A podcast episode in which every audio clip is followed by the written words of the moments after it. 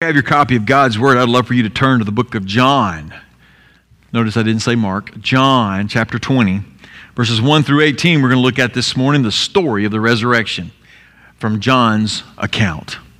From John's account. Easter, Easter is the celebration of Jesus Christ's resurrection. It is the celebration of that and that alone. The pinnacle of the gospel message that we carry, that we stand for, that the church here is built on.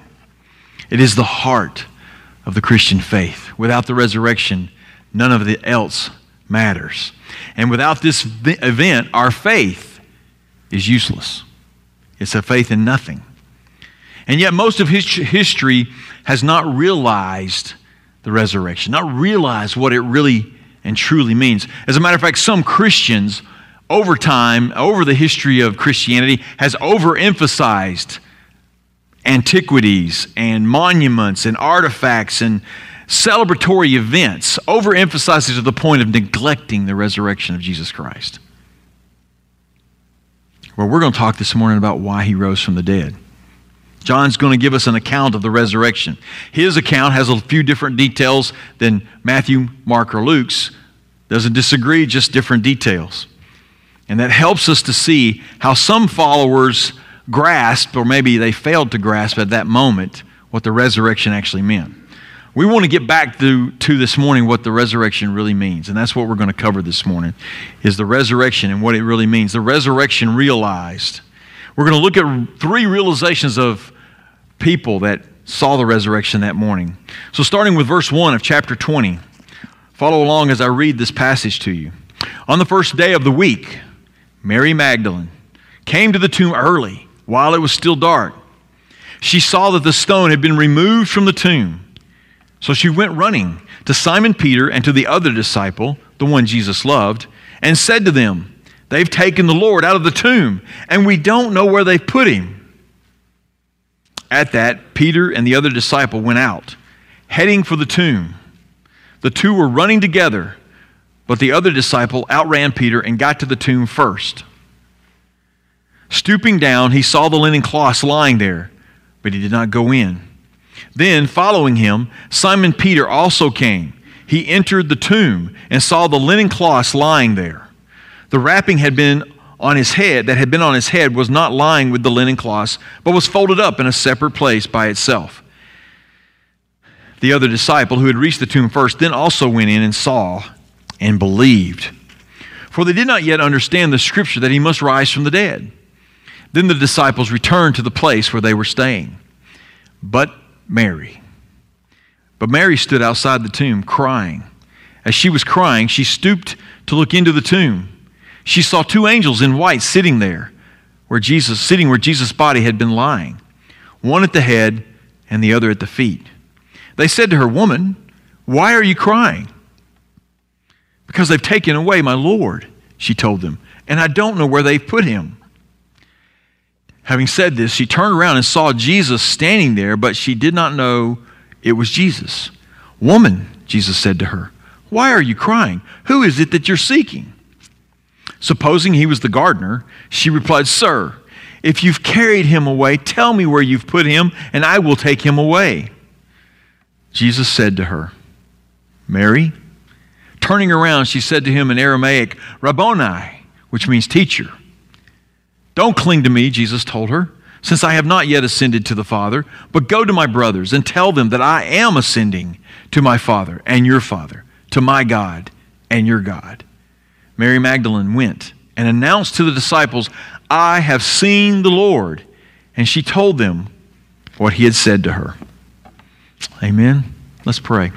Father, we thank you for this story and, and the four different accounts we get of it.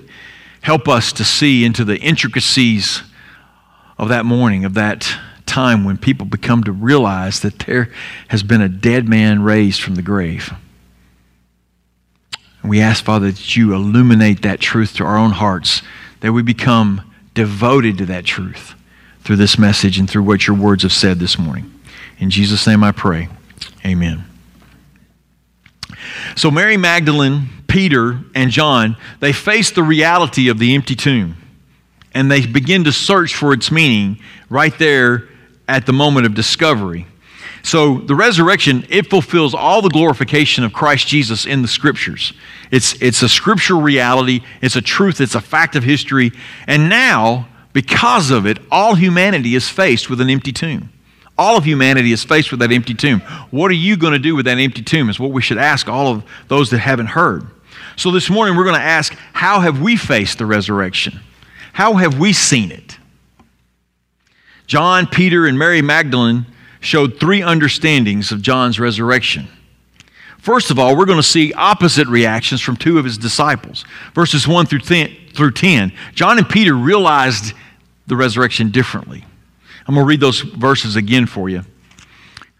Early in the morning, while it was still dark, I'm going to get to the right page. On the first day of the week, Mary Magdalene came to the tomb early while it was still dark. She saw that the stone had been removed from the tomb. So she went running to Simon Peter and to the other disciple, the one Jesus loved, and said to them, They've taken the Lord out of the tomb, and we don't know where they've put him. At that, Peter and the other disciple went out, heading for the tomb. The two were running together, but the other disciple outran Peter and got to the tomb first. Stooping down, he saw the linen cloths lying there, but he did not go in. Then, following him, Simon Peter also came. He entered the tomb and saw the linen cloths lying there. The wrapping that had been on his head was not lying with the linen cloths, but was folded up in a separate place by itself. The other disciple, who had reached the tomb first, then also went in, saw, and believed, for they did not yet understand the scripture, that he must rise from the dead. Then the disciples returned to the place where they were staying. So, John and Peter are going to realize this thing differently. The story of the resurrection, is, like I said, is in all four Gospels, and it reveals different perspectives on that event. Even two of Jesus' closest disciples differ on how they thought of initially what the resurrection meant. Now, it says Sunday, it says the first day of the week, that's Sunday. That's why we have church on Sunday. That's why we have Easter on Sunday. It was the first day of the week. And uh, it starts at sunset. In the Jewish calendar, it starts at sunset on Saturday night. So Sunday had been going on for a while, and, and Mary gets up and she goes to the tomb. Mary Magdalene. And we'll talk about her later. But she goes to the tomb and she sees that the stone has been rolled away. She's there alone first. She doesn't, she's not necessarily with the women like some of the other accounts at this point. And she sees in the twilight that the stone has been removed. Not blown away, not laying there in rubble. It is just rolled out of the way. Uh, the Gospels are clear on that. And she immediately, instead of looking really into the tomb, she runs back to where the disciples were and tells Peter and John. And John always refers to himself in the Gospel as the one Jesus loved or the beloved disciple. But that's who it is, John, the disciple. And she goes back and tells him, and she says, The body is gone I don't know how she knew that, but that's what she thought. The body is gone. Someone moved Jesus' body to an unknown location. I mean, she's frantic. She may have assumed this, or she may have actually peeked in the tomb, but really, it was probably too dark to even see in that black hole. So she just probably assumed that because the, the big giant stone was rolled away, that could not be rolled except by multiple people, it was probably grave robbers. That's, that's her assumption, I think. And so she, she tells them, and they head to the tomb. John and Peter.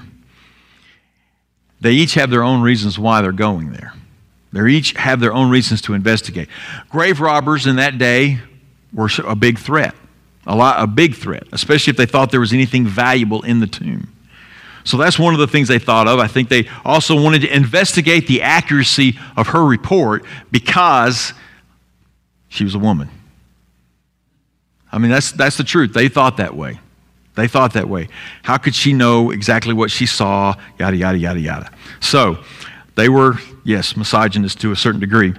Peter is still, though, his mind, he's still estranged from Jesus for, because he denied him three times. Jesus predicted it, Peter fulfilled it, it happened. He's still in his mind just at, at, at, a loss. John is wondering, did Jesus rise from the dead? I'm now the caretaker of his mother that was handed to him at the cross. And what am I going to do? What am I going to tell his mom if his body is missing? So they, they probably had different motivations as to why they went. Well, John beat Peter there in a foot race because John was probably the younger disciple, much younger. But John didn't go in. He just stopped and stooped in and looked into it. And by now, it evidently must have been light enough for him to see. He wasn't really confident that he should go in there yet. He was like, I might desecrate something. I might mess something up. So he peeked in and he saw the linen cloths that Joseph of Arimathea had bought and wrapped Jesus' body with. And they were just laying there as best he could tell. Now, he's now probably thinking this could be worse than we imagined. If the cloth is off of Jesus' body, someone could have mangled his body, someone could have desecrated his body. It's just, it, he just didn't even want to go there. He didn't even know what that would have meant. And so he, he, he's probably thinking that. And then Peter arrives, and Peter just goes straight into the tomb. No, no stopping at go, no nothing. He went straight in the tomb. Why? Because he's Peter. If you know anything about Peter, you know that's Peter. Peter just barges right in. He finds a little more out. He finds some more details. Peter sees the linens and the head wrappings separated, which is kind of unusual. It's evidence that something other than grave robbing has happened here because there's no body, there's no blood, there's no anything but the, the linens and probably the spices. In accordance with what Luke says about the resurrection, Peter is marveling or kind of amazed at this. He's really kind of trying to figure it out and when he sees all of that. Because remember, he is still grieved in his heart. He feels separated from Jesus because he denied him three times. So Peter's dealing with the anguish and the guilt of that and, and the separation. And so he's, he's too upset about his relationship with Jesus to even listen to any kind of circumstantial evidence or speculation about what's going on here. He probably thought, even if Jesus is alive, it's not going to be the same anymore. He's just not going to be able to forgive me for what I did. All his failure clouded his mind and his understanding of grace. Now, John enters, probably because Peter entered, you know. It's always, it just takes one to get the thing started. So he's, he's spurred on to enter the tomb by the bravado of Peter, and he sees what Peter sees, and he believes, though. But what does he believe? Now, he's writing this gospel about 50 years after the resurrection. About 50 years after he's writing this gospel, and he says he believed in the resurrection at the absence of Jesus' body. He believed it. And the arrangement of the clothes. He believed that Jesus had risen from the dead. He saw the linen and the spices laying there, and he said, Jesus' body is not here, so he's alive. He knew grave robbers had not done this. And see, this is the story that's been told to the Jews for centuries. They still, some people out there that believe that someone stole Jesus' body and declared the Messiah had risen from the grave. Well, it's not grave robbers. Here's three reasons why. First of all, they wouldn't have unwrapped the body to take it out of there. That'd have been awkward and hard. They would have taken the body wrapped, nice and neatly, no evidence, poof, they would have had it. They would have avoid, done it as quickly as they could. Second, there were soldiers there, right? Guarding the tomb. Now they're nowhere to be found, and there's no alarm going throughout the city that the body has been stolen. If the guards had not had failed in their attempt to prevent the robbery, they would have been shouting it from the rooftops to pursue these men. And third, the linen, cloths, and the spices were more valuable than the body to a robber. Not to us, but to a robber. They were more valuable. And they left them there. They didn't take any of that. So John's going, logically, not grave robbers. But John perceived that evidence and it left no doubt. Jesus had rose and shed these clothes. He had rose from the dead and shed these clothes. John is not trying to elevate his standing here. He's not trying to say, see, I believed it first. He's not doing that. He's giving testimony. I saw it and, and I believed that Jesus rose from the dead. I just didn't know what it meant, you know, because he goes on to say, well, they didn't quite understand the scriptures. They didn't quite understand what exactly happened here. And he said, he was honest. He said, the disciples. He didn't say, you know, the rest of them. He said the disciples didn't understand what it meant. He also admits that he was yet to understand the scriptures that foretold this event and why it was necessary. John inserts this editorial here to let us know how shallow, weak, and feeble his faith was at that point, how uninformed it was. He didn't know everything, he didn't have all the answers, but he knew Jesus was alive. Jesus had risen from the dead. Now, as a matter of fact, all of their faith, all the disciples, Mary, the mother of Jesus, Mary Magdalene, Mary, the mother of someone else, and there's a whole bunch of Marys in this. There's a whole bunch of people. Initially, they were all skeptical. Their, their faith was lacking in understanding. Jesus had risen from the t- dead, the tomb was vacant. Kind of like hanging a sign on the cross saying, you know, we're out of business, hanging the sign on the tomb. He is risen. He is risen. Peter was baffled and gripped with remorse John believed, but he didn't quite fully understand yet. Their understanding of the empty tomb differed, even when they saw the same things. You know how conspiracy theories get started a lot of times? People looking at the same evidence and drawing different conclusions, different understandings, but most of the time the event still happened. For example, there's a dozen theories out there about how Abraham Lincoln was assassinated, or John F. Kennedy was assassinated, or Robert Kennedy was assassinated. They, they know somebody did it and who was behind it, and all that stuff, and that just swirls around. But the truth is, those three men are still dead. They were still assassinated. John and Peter had differing ideas about what Jesus' empty tomb meant, but it was the same thing. Jesus, they came to the same conclusion Jesus was alive. Like I said, there's been many theories circulated about how Jesus died and rose again. He wasn't really dead, he fainted, he swooned. There's that theory out there that he really wasn't dead when they put him in the tomb, um, that he fainted on the cross and then they stuck a spear in his side and he didn't wake up. Doesn't make any sense to me, but some people will grasp that. But none of it holds water except this claim that Paul makes in 1 Corinthians 15. He says, For I delivered to you as of first importance what I also received that Christ died for our sins in accordance with the Scriptures, that he was buried, and that he was raised on the third day in accordance with the Scriptures, and that he appeared to Cephas, which is another name for Peter, then to the twelve. Then he appeared to more than 500 brothers at one time, most of whom are still alive when Paul writes this, though some have fallen asleep. Then he appeared to James, then to all the apostles. Last of all, as to one untimely born, he appeared also to me. Paul had seen Jesus Christ in the flesh. Jesus appeared to him in the flesh. He knew it. 500 people witnessed it. So the empty tomb is a fact of history. Nobody can really disprove it. They can throw a lot of theories out there, but theories are just that theories. And that makes it clear that, that Jesus was human and died and came back to life as a human being. And so here's what it means. Here's what it means for there to be an empty tomb. By raising Jesus from the dead, God declared his wrath against humanity satisfied. We have a fancy word in, in theological studies called propitiation.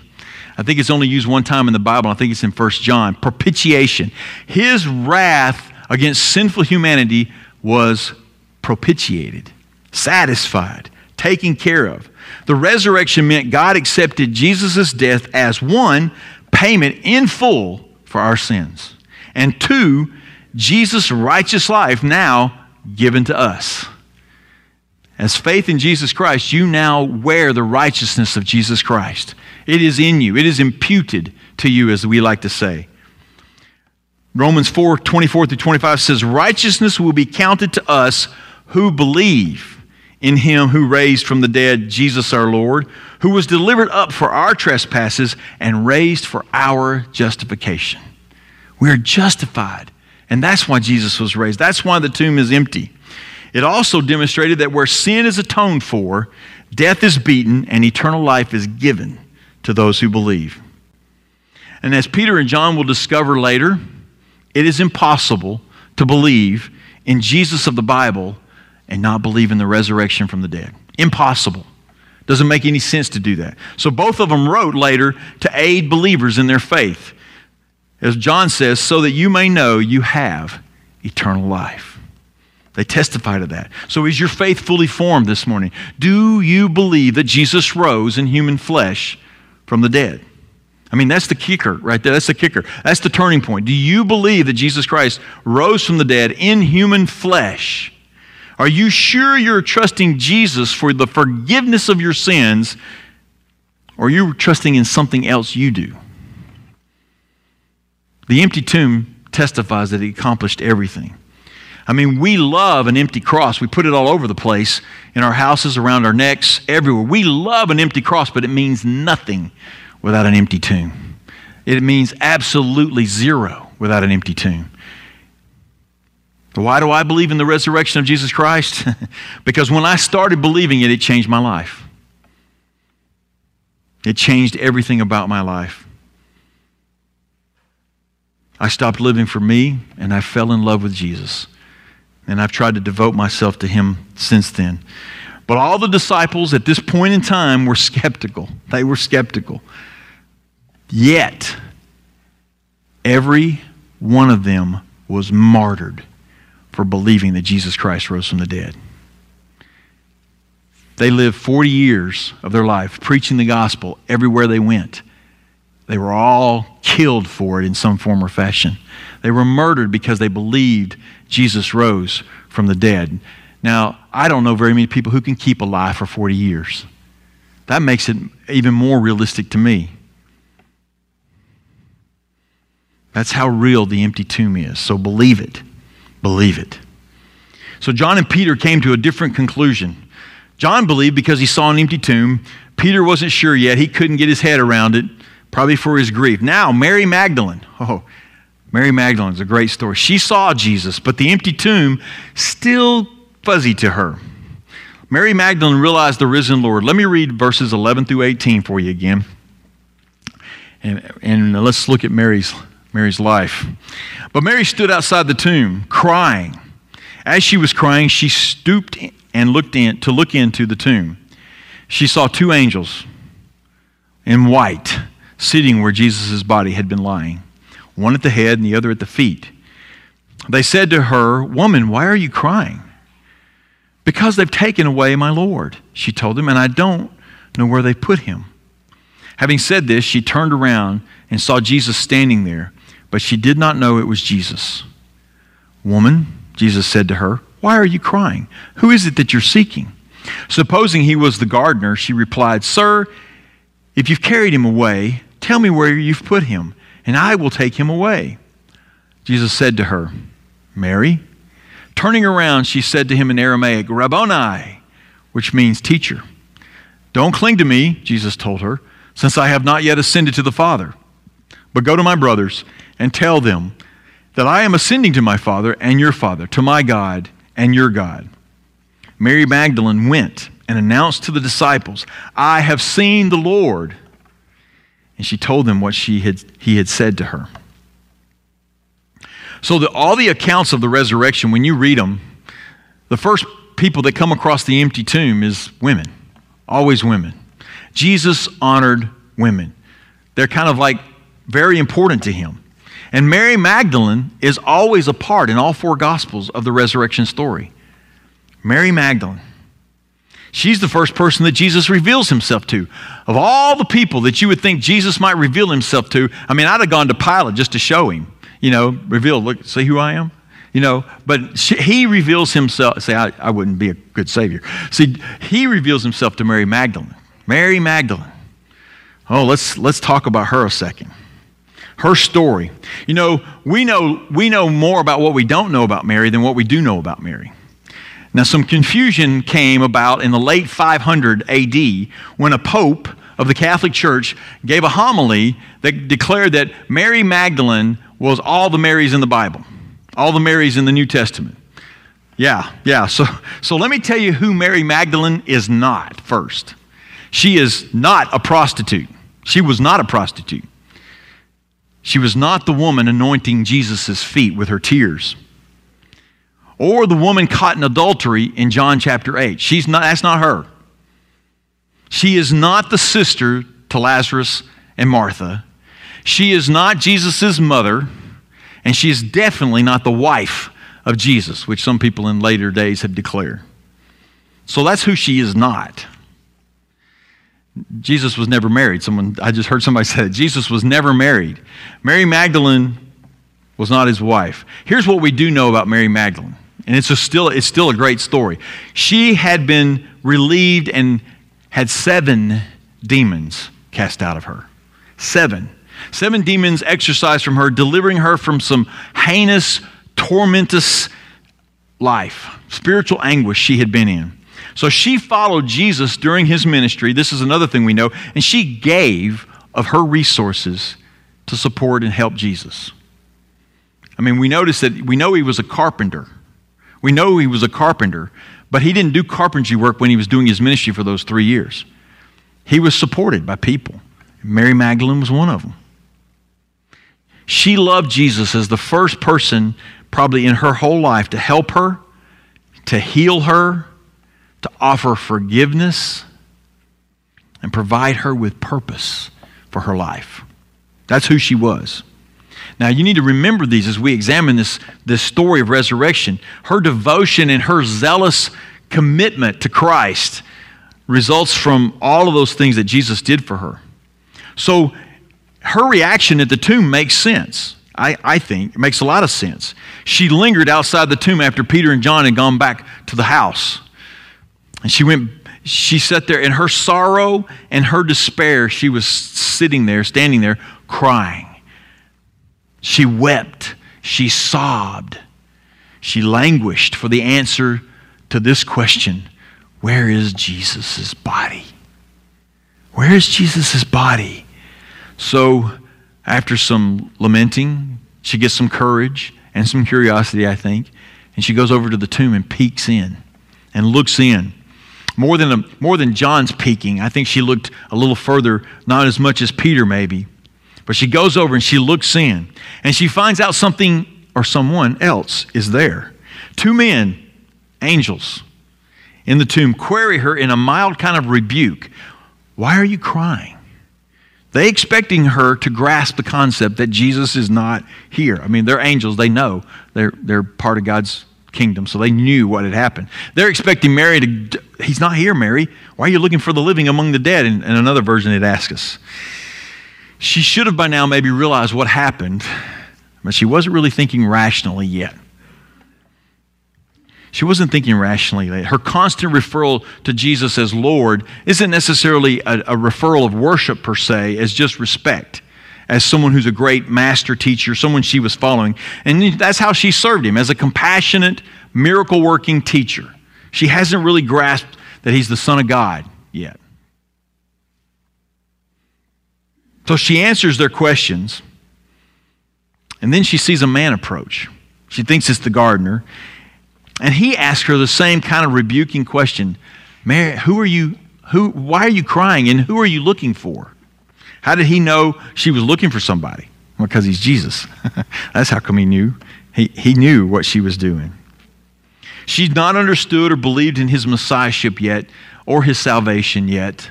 She was just looking for Jesus. She responds with desperate pleas about the location of Jesus' body. I'm looking for my Lord. She's hysterical. She's frantic. She's searching for a body, and it causes her to miss the whole identity of Jesus at that point. Her grief and hopelessness is blinding her to what's going on right in front of her. She even claims the impossible for herself. If you'll tell me where he is, I'll go get him and take him away. She didn't have the resources or the ability to do that, but she's just so desperate for Jesus. And then Jesus Then Jesus calls her by name Mary. I imagine she's thinking, Ooh, wait, I know that sound. I know that voice. That sounds very, that is a sweet, sweet memory. She knows that voice. And she immediately recognizes him. And in elation and rapture, she turns around and clings to Jesus' feet and calls him Rabboni Rabboni is actually a very rare word. It's not used very often in the scriptures. And it actually, in Jewish scriptures and teachings, means God as teacher of the world. That's the way they used to define it. Now, John just defines it as teacher, but she actually didn't know what she was saying, but she was more right than she knew. And then Jesus has a response that to her that I think is probably one of the harder ones that we've seen in Scripture in our, in our, in our time. And there are a bunch of theories out there about what this is. But here's what I'm going to tell you. I believe from my study, this phrase means when, when he says, Don't cling to me, Jesus told her, Since I have not yet ascended to the Father. That, that sentence has caused a lot of confusion. So here's what I believe it means. Here's the most sensible thing it means. Mary Magdalene, her obsession over finding Jesus' body was evidence that she had sort of this hero worship going on, which is okay. Jesus is worth worshiping, even as a hero. He's my hero. So he, she may have even had a little bit of codependency going on here. Um, she looked at Jesus as just a good man that helped her have some self respect, that gave her some identity besides being crazy Mary. And I'm sure that's what people called her when she was possessed by those demons Crazy Mary. When Jesus appeared, she grabbed him, she clutched him. She didn't want him to get away. She's like, I'm not losing you again. She wasn't going to let go. She was fearful that he might disappear again. So he's giving her some assurance. She knew that Jesus was going to go to heaven at some point. She knew that was possible, but she really didn't know when, and she didn't want to miss it. so she wanted to be cl- sticking with Jesus as close as she could. So she held on to his feet. Now, Jesus encourages her that he is not leaving earth right then. That's why he says, Don't cling or stop clinging to me. He is now beginning the process of ascending. And so for 40 days, he is staying on earth with and meeting with the disciples and other people. 500 people get to see him. He's in the process of ascending, just like he was in the process of sharing the gospel message when he started preaching, repent and believe because the kingdom of God is at hand. He's beginning that process. Without it, without him, but without him going to heaven, we have no advocate with the Father. We have no mediator sitting next to God in heaven. We have no intercessor. But there were not two ascensions, okay? And that's kind of the, the big, big thing is, was this two ascensions? Did Jesus go to heaven twice? Did he go up to heaven and come back? No, he didn't. He did not. Jesus is not ascending right that moment. It's just the process, beginning. He then gives her a message for the disciples, his brethren in the new covenant. And he says, and what he says next blesses all of us. He says, I am going to go, when I ascend, I am going to go to, the, to our, my God and your God, my Father and your Father. He can say this because now the covenant is fulfilled. The covenant, the new covenant in his blood that he promised is fulfilled. And as John writes in John 1 12 through 13, yet to all who believed in him, to those who, who received him, he became the Son of God, and you became children of God. We became the sons of God. He became our Father. Jesus, Jesus is now saying that we're adopted into God's kingdom by the blood price of Jesus Christ. Adoption is taking place for those who have faith in Him. Jesus turns God's judgment trial of sin to a courtroom adoption ceremony. It's a beautiful thing. For those who have faith in Jesus Christ, you are adopted into God's kingdom. And so she goes and she tells the disciples all that Jesus said. She announces that she has seen Jesus and spoke with him. And as we find out from other gospels, they don't really believe her. Um, they're not really sure that she saw what she thought she saw. But the bottom line is they don't have any faith yet. They don't, they don't grasp the empty tomb. But she still carried the message faithfully. She didn't wait around for it. Their pride is still in the way. Their desire to have a king that's going to conquer Rome is still lingering in their minds.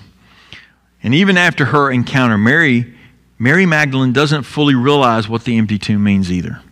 She still sees Jesus as just a great teacher and a man of God who showed compassion to her and now has rose from the dead, which is a new piece of information, but she's not sure what to do with it. But she will stop looking for a dead rabbi and she will find a living Savior. He is alive. She didn't see quite what was there. You know, the stars at 40,000 feet in the air, it's, it's immense. Or if you're out in the desert where there's no light pollution, you, you see all these stars. There's so many of them. But you know, that's really just kind of a front porch view of the universe because you can't see them all. There's stars out there that you can't see. Mary couldn't see the Savior in Jesus' resurrection. She couldn't see it completely yet. She only saw the man, not the eternal Son of God. She will. But how important is it to see Jesus as the Savior raised to life? Well, it's very important. Paul continues writing in 1 Corinthians 15. He says, For if the dead are not raised, not even Christ has been raised. And if Christ has not been raised, your faith is futile, and you are still in your sins. Then those who have fallen asleep in Christ have perished. If in Christ we have hope in this life only, we are all of all people most to be pitied. But in fact, Christ has been raised from the dead, the first fruits of those who have fallen asleep. But in fact, Christ has been raised from the dead. That fact changes lives. So, who is Jesus to you? Is he a man only? Is a good man only? Is a good saintly teacher? Is he just a, a figure in history that people think rose from the dead? Who is Jesus in your heart right now? Because that makes all the difference. Does he give you purpose? Does he solve your prob- just solve your problems or is he the son of God who saves people from their sins? Who is Jesus Christ to your soul right now? Because that's what matters. Nothing else matters till that's settled. I hope you don't see Jesus as a historical man only or a myth that the world thinks didn't really do anything. The tomb really is empty. You know, they opened it in October of 2016. They were renovating the little cover for the, the tomb of Jesus, and they opened it. And guess what they found? Nothing. Nothing. Surprise, surprise. The tomb is empty. The tomb is empty. So I want you to see the depth of love that God has for you, the depth of love that Jesus has for you, that He would go to a cross and die the most horrible, torturous way of dying a person could ever have. It's the most demonic way that someone could be killed that's been ever devised by humans, is the crucifixion. He took your death sentence. He took it. Because we're all guilty. As we read this morning, Isaiah 53, we've all gone astray from God's way. So stop looking for the dead body of Jesus Christ. Look for the King of Kings, who is mighty to save your wretched soul. He's able to do it. Listen for him to call your name like he did Mary's. And when he calls you, fall at his feet, grab a hold of him, and never let go. Let nothing dissuade you. Grace offers you hope and deliverance from sin by the life, the death, the burial, the resurrection, and the ascension of Jesus Christ. There is hope in that. That is the living hope we have. John, Peter, and Mary, they all realized that the resurrection had happened, but they realized it in different ways and not complete, not fully. Have you misunderstood the resurrection? Has it escaped you a little bit? You're not understanding exactly what it means? Has its ramifications been lost on you? I hope not. Have, have churches or Christians made it a little too fuzzy or a little too ceremonious instead of what it really is about? Well, I want you to let the truth of God's word this morning speak to you that it is for the salvation of your soul, nothing else, which is the most important thing you can do. It is to save your soul. And like Billy Graham said while ago in the audio clip, the resurrection of Jesus changed the world. Changed the world. And it's still changing the world. So let's let it change our life. We're going to take some time now for some prayer, silent prayer a moment of that. We'll have a few minutes and then I'll close us out. Let's pray silently.